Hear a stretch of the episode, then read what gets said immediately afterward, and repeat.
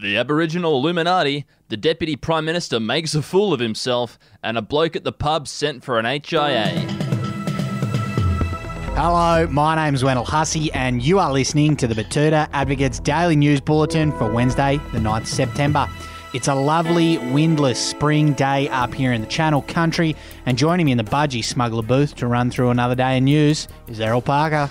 Hello, and thank you for joining us here today on Desert Rock FM or on Spotify's Your Daily Drive. Uh, what's the first story we've got here today, Wendell? Well, it's that big expose that we've got on the front page this morning, Errol, and the headline reads Aboriginal Illuminati hosts secret meeting to discuss first mission for the uncle on the inside.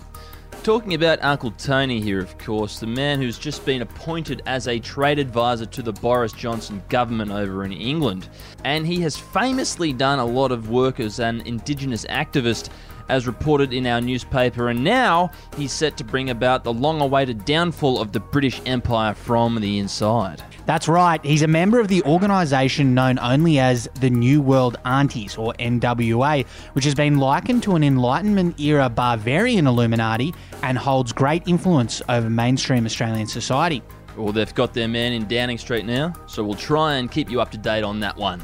Moving on to some national news now, and Deputy Prime Minister Michael McCormack has blamed Black Lives Matter protests for stealing 2 trillion litres of Murray Darling water as well. Mm. Following up from his baseless allegations on Q&A on Monday night that the Black Lives Matter protests caused the second wave down there in Melbourne, the interim Nationals leader has now doubled down and blamed the protesters for stealing all of that water out of the Murray Darling Basin. He's not sure how the inner city lefties managed to rig up the pumps, and he's not sure where they sent the water, but he's certain that they are to blame.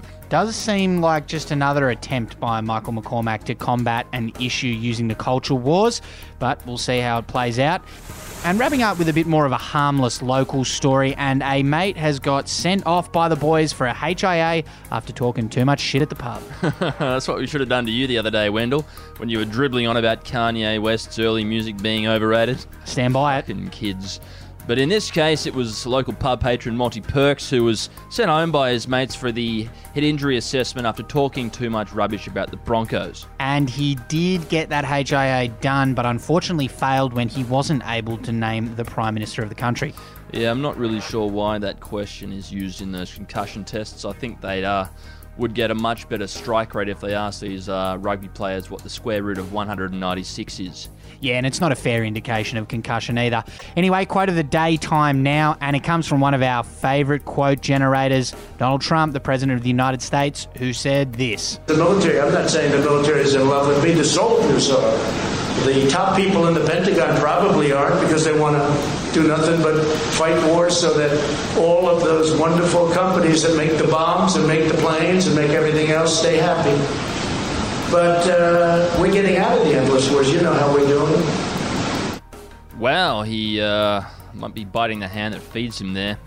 He might need to be careful, but then again, you know, he is going down the same track he was in 2016, and when you're winning, mate, you keep on going. When you're hot, you're hot. And on that note, that is the end of another Betoota Advocate Daily News Bulletin. Thanks for tuning in. We'll talk to you again tomorrow. Good night.